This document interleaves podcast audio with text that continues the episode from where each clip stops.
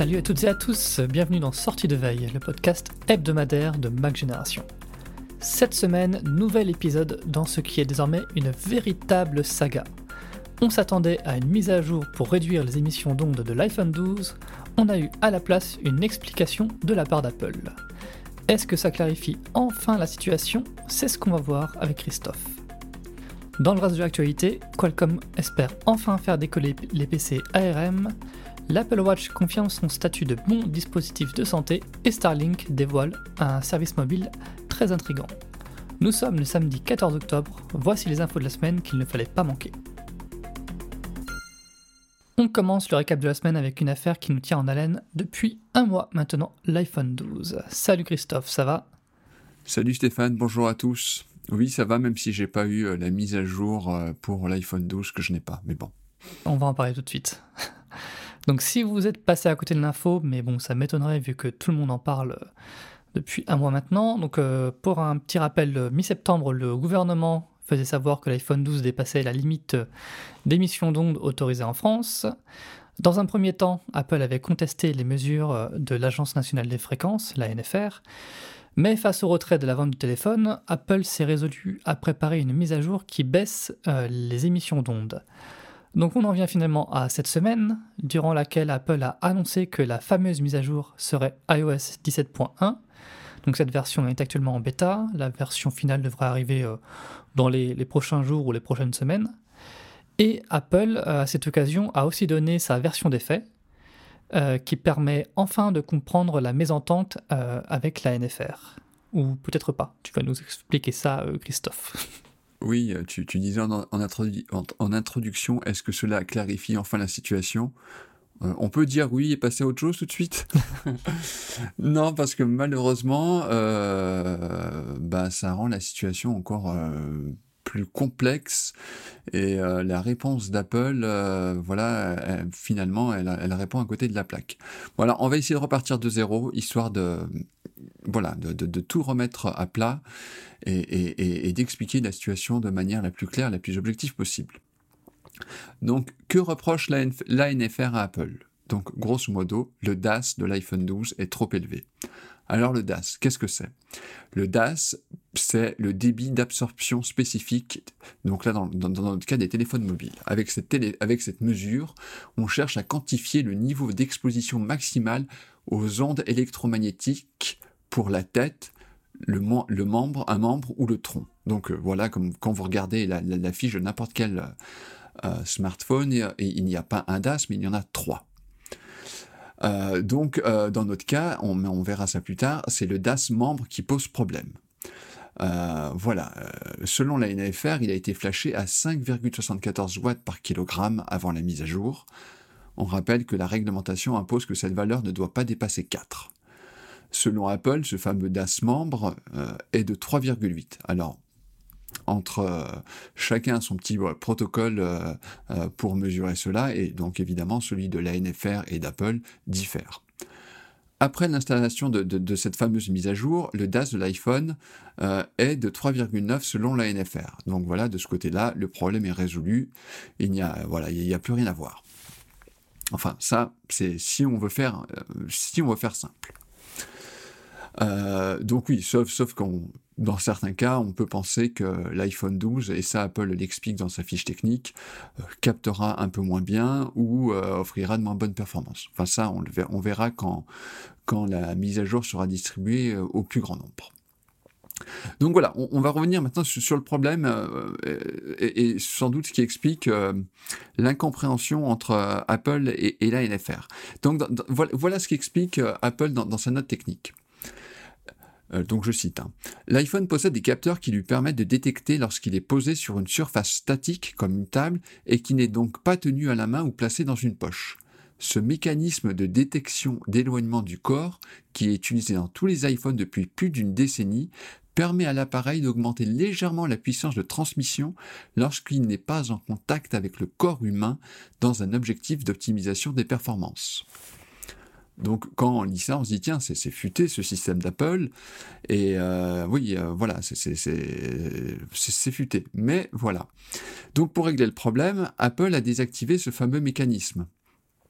Et au passage, euh, voilà, elle s'est pas gênée pour égratigner l'ANFR, disant que le protocole de test spécifique utilisé n'est pas conforme aux normes internationales. Voilà, boum, prends ça. Alors, on serait tenté quand on lit euh, ces explications de dire effectivement, bah voilà, euh, Apple euh, fait plutôt bien les choses et l'ANFR raconte n'importe quoi. Mais, et c'est là où on va revenir à, ce qu'on disait en préambule, c'est que l'ANFR a un souci avec le DAS membre de l'iPhone 12 on va citer la définition de la, de la NFR, enfin plus généralement de l'Union européenne pour le, DAS membre, c'est lorsque l'appareil est plaqué contre un membre, c'est-à-dire quand il est tenu à la main, dans un brassard ou une poche de pantalon. La, distance est donc euh, de 0 mm. Alors moi je vois pas effectivement euh, comment euh, le, enfin comment la défense d'Apple tient. Donc euh, c'est très bien qu'à la limite qu'il y ait un mécanisme intelligent qui permet à l'iPhone euh, d'émettre, euh, enfin d'augmenter un petit peu la puissance de son appareil lorsqu'il lorsqu'il n'est pas au contact avec un corps. Mais là, voilà, comme l'explique la NFR, c'est lorsqu'il est en contact avec un corps. Donc voilà, on a, enfin, de ce qu'on en sait pour le moment, on a quand même l'impression que Apple a sorti un petit peu une une excuse pour se dédouaner euh, à peu de frais et voilà. Moi c'est un peu l'impression que j'ai. Euh, sachant que et ça c'est une question qui a été posée euh, par de, nombreux lecteurs le problème est spécifique à l'iPhone 12 le DAS membre même si on prend le, les chiffres d'Apple hein, est plus élevé et, plus élevé environ d'un point de, de mémoire par rapport à celui de l'iPhone 13 ou de l'iPhone 14 voilà vous savez tout, ou presque. rendez-vous au prochain épisode. Voilà, c'est ça, c'est un peu rendez-vous au prochain épisode. On va tenter, donc euh, euh, on a l'impression qu'Apple répond un peu à côté de la plaque sur ce coup. On va tenter d'en savoir plus euh, du côté de la NFR et, d'Apple dans les prochains jours. Voilà, Et puis peut-être que la, la, mise à jour, une fois qu'elle sera disponible, éclairera un peu la situation. Mais en tout cas, on va, on va suivre ça. Autre sujet qui n'a rien à voir, c'est Qualcomm qui a annoncé cette semaine de nouvelles puces, ou plutôt euh, exactement un nouveau nom pour de futures puces. Alors je m'explique, les systèmes euh, sur puces destinés aux PC portables sous euh, Windows ARM s'appelaient jusque-là les Snapdragon 7C, Snapdragon 8C et 8CX. La prochaine puce, elle portera un nom qui est beaucoup plus simple, puisque ce sera Snapdragon X. X ou 10 alors, bah, euh, moi j'aime bien prononcer X, mais ça sera peut-être 10, oui, effectivement. Euh, on, va voir. Euh, donc ça sera beaucoup plus facile à mémoriser en tout cas. mais est-ce que c'est un changement de nom qui va permettre au PC ARM de décoller enfin, Christophe? Parce que jusqu'à présent, c'est quand même resté assez confidentiel ce, ce type de PC. Oui, oui, c'est une très bonne question, ça, ça on verra. Moi, tout d'abord, je me place d'un point de vue d'un utilisateur Mac et je trouve que ce serait bien qu'Apple ait un peu de concurrence. Mmh. Et donc, ce serait vraiment une bonne nouvelle si ce, Snapdragon X ou 10 euh, était enfin à la hauteur et donnait un peu de fil à, retordre aux, Apple Silicon. Euh, voilà, parce que Apple, on a l'impression que voilà, elle a un avantage et pour l'instant, elle, en profite. Et bon, c'est l'une de mes marottes. J'ai l'impression de radoter un petit peu, mais je comprends pas qu'en 2023, Apple n'ait pas à son catalogue un Mac portable équipé d'une connexion 5G. Ça, ça devrait être la base. Parce que en plus, c'est le cas voilà, des, Snapdragon, euh, même euh, pas les X, mais euh, les 7C, 8C, etc. L'un de leurs avantages, c'est la 5G. Clairement, clairement. Alors justement, voilà. Le problème, c'est que on ne sait pas encore grand-chose de ce Snapdragon X. A priori, la partie CPU est plus ou moins à la hauteur euh, des, des Mac M2, ce qui est plutôt un bon signe. Mais euh, on ne sait rien euh, pour l'instant du GPU, qui est au moins aussi important, et on ne sait rien aussi de la consommation. Donc ça fait quand même deux grosses inconnues. À cela, et c'est pour ça que même si la puce est, excellente, bah, s'ajoute la difficulté de, l'écosystème Windows. le cœur de Windows, ça reste X, x86, quoi qu'on en, en pense. Il y a bien évidemment une, déclinaison ARM de Windows, mais celle-ci dispose de peu de logiciels natifs. Et comme euh, Pierre aime à le souligner, euh, l'émulateur x86 est de pied de qualité. Donc, euh, donc voilà, donc si ça se trouve, on aura peut-être des, portables ARM qui seront avec cette puce totalement compétitifs, mais voilà, qui seront pénalisés par, par le logiciel. Et ça, là, par contre, ce serait la faute de Microsoft, hein, qui, euh, à force de ne jamais vouloir casser la compatibilité, on en parle un petit peu la semaine dernière, à force de ne pas donner vraiment une, direction nette, en tout cas ne, pas arriver à dire à, ses partenaires où il faut aller, bah, on a l'impression que voilà, euh, cet écosystème fait un peu du surplace. Et voilà, et il n'est même pas dit qu'une puce, même si elle est même si c'est, on va dire, un M2 ou M3 killer, enfin, c'est même pas sûr qu'elle arrive à, rabattre les cartes, malheureusement. Hmm. Sans transition, on va parler d'Apple Watch et de santé. Une étude clinique parue récemment s'est intéressée aux résultats euh, d'électrocardiogramme, donc c'est le test qui permet de, repérer d'éventuelles irrégularités cardiaques. Euh, donc euh, un test s'est intéressé, je disais, aux résultats de, de l'ECG de l'Apple Watch et d'autres montres. Euh, les chercheurs en fait ont fait analyser les résultats euh, des ECG par des spécialistes de santé. Il ressort que les résultats fournis par l'Apple Watch ont été classés comme étant les meilleurs sur le plan de la qualité par 45% des participants et comme étant les plus lisibles par 50% d'entre eux. Ces résultats, d'ailleurs, vous pouvez les voir euh, vous-même. c'est dans l'application santé, vous pouvez exporter votre ECG en, PDF. Donc cette étude confirme qu'Apple s'implique sérieusement dans la santé, non Christophe? Ah bah c'est une bonne question. Hein. Voilà, donc euh, je, donne au lecteur, vous avez 4 heures pour répondre à Apple prend-elle la santé au sérieux? On, relèvera les copies euh, et on, donnera les notes la semaine prochaine. C'est ouais, c'est un vrai objectif pour, euh, pour Apple. Tim Cook l'a déclaré à plusieurs reprises. Et, c'est vrai que souvent, quand Apple inclut des fonctions de santé, elles sont bien implémentées, les capteurs sont précis, ils remplissent leurs fonctions. Euh, Apple est parfois, comment dire, avare en ce qui concerne les commentaires par rapport aux chiffres donnés. Ça, c'est un petit peu dommage. Euh, mais voilà, mais c'est sûr que, mais Apple est souvent euh, comment dire, par rapport à ses concurrentes, euh, très inventive. C'est-à-dire qu'elle a eu à cœur, euh, on parle de CG, mais par exemple, elle s'est très tôt euh, penchée sur la question de la santé auditive.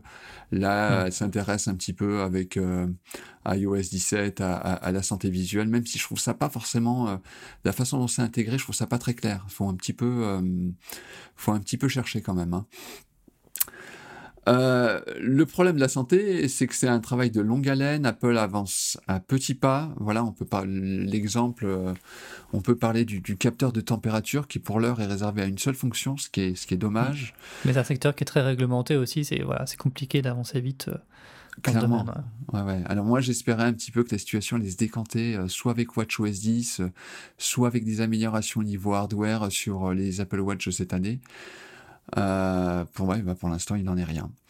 Alors pour en revenir à l'ECG, c'est un sujet qui est, très très compliqué. Euh, moi, je me suis toujours un petit peu renseigné auprès des, professionnels de santé. Euh, les, les, tracés d'Apple, oui, euh, ce que dit l'étude, sont meilleurs que la moyenne. Bon, en même temps, c'est peut-être l'ECG qui, les Apple Watch, c'est peut-être le dispositif ECG adressé au grand public et, qui est le plus cher du marché. Bon, en même temps, euh, voilà, mais faut pas oublier que ça reste très limité par rapport à ce que permettent euh, les, appareils médicaux spécialisés. Dans les milieux de la santé, euh, j'ai souvent entendu dire qu'Apple en fait un peu trop avec avec ces histoires de, de CG. On m'a souvent dit que c'était une histoire aussi un peu marketing. Euh, c'est pas l'alpha et l'oméga de la santé. Enfin voilà, c'est un truc. Alors évidemment pour les personnes que et, euh, enfin voilà, pour certaines personnes, c'est clair que ça, ça rend de, de, fiers services et ils ont peut-être vu cette alerte et ça leur a permis de, euh, de prendre conscience quelque de quelque chose et, d'aller voir euh, dans, dans, la foulée un, spécialiste. Euh, voilà. Euh, la, la, prochaine, à mon avis, la, la prochaine révolution pour Apple, c'est cette histoire de mesurer le, le, taux de glucose dans le sang de manière non invasive. Le jour où Apple y arrivera, ce sera une révolution, c'est clair. Et là, elle on pourra dire oui, enfin, elle pourra vraiment dire, euh, on pourra vraiment dire, Apple prend-elle la question au sérieux Là, on, pourra répondre, on pourra répondre un, un, oui euh, clair et, et, massif, parce que ce sera une révolution pour les personnes qui souffrent du diabète, ça c'est une évidence, mais je pense que ça sera aussi une révolution pour les personnes euh, entre guillemets bien portantes qui vont pouvoir pour avoir un regard très différent sur sur leur alimentation. Mmh. Et ça donc si la fameuse Apple Watch 10 qu'on attend, on ne sait pas, pour 2024, 2025 ou 2026, pouvait avoir ça, ce serait un vrai game changer. On termine le tour de l'actu avec Starlink, le fournisseur, le fournisseur d'accès à Internet par satellite. Alors on connaissait déjà son offre pour les foyers. Pierre a d'ailleurs publié une série d'articles à ce sujet qu'on vous invite à lire. Starlink a présenté cette semaine un service pour les smartphones qui permettra de couvrir les zones blanches partout dans le monde, en tout cas c'est l'objectif à terme. Alors c'est une technologie qui est bien différente de celle présente dans les iPhone 14 et les iPhone 15, parce que les iPhones, euh, les iPhones récents sont capables de se connecter directement à un réseau satellitaire grâce à leur modem. Là, la technologie que Starlink a présentée, elle fonctionne même avec le simple smartphone 4G. Techniquement, l'entreprise va déployer des satellites qui feront en quelque sorte le relais avec les réseaux 4G des opérateurs terrestres. Donc ça signifie que Starlink ne deviendra pas un opérateur euh, mobile comme un autre. Euh, l'entreprise va passer des, partenariats avec d'autres euh, opérateurs. Il y, en a eu, il y en a eu un qui a été annoncé avec Salt en, Suisse par exemple. À partir de l'année prochaine, on pourra donc envoyer des messages grâce à cette technologie et à partir de 2025, on pourra se connecter à Internet et passer des appels. Finalement, plus que la 6G, est-ce que c'est pas la connexion satellitaire qui va avoir de l'importance dans les années à venir, Christophe? Ah, avec la 5G, quand la connexion est bonne, euh, et c'est pour ça que j'insiste sur cette histoire de MacBook Air, on n'a pas grand-chose euh, à envier aux connexions haut débit, voire très haut débit classiques. Euh, donc voilà, imaginez un MacBook Air doté d'une telle connexion, vous pouvez être un peu n'importe où dans une ville et travailler sans la moindre sans la moindre limitation.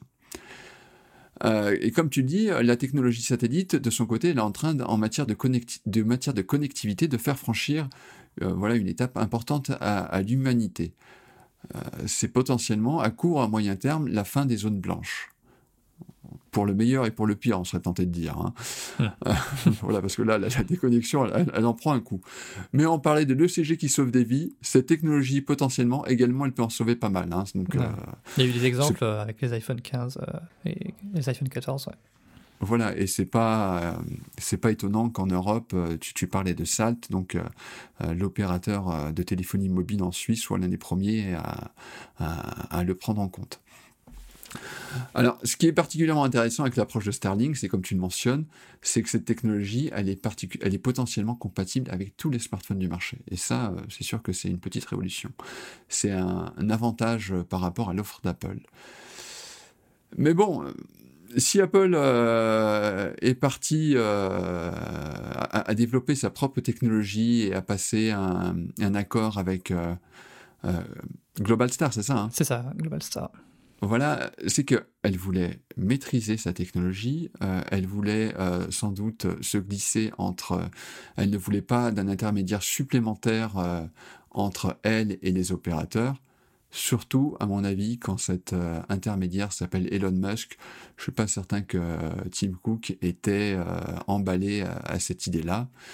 Et ça permettra sans doute à Apple de développer peut-être des, avantages compétitifs euh, par rapport à la concurrence.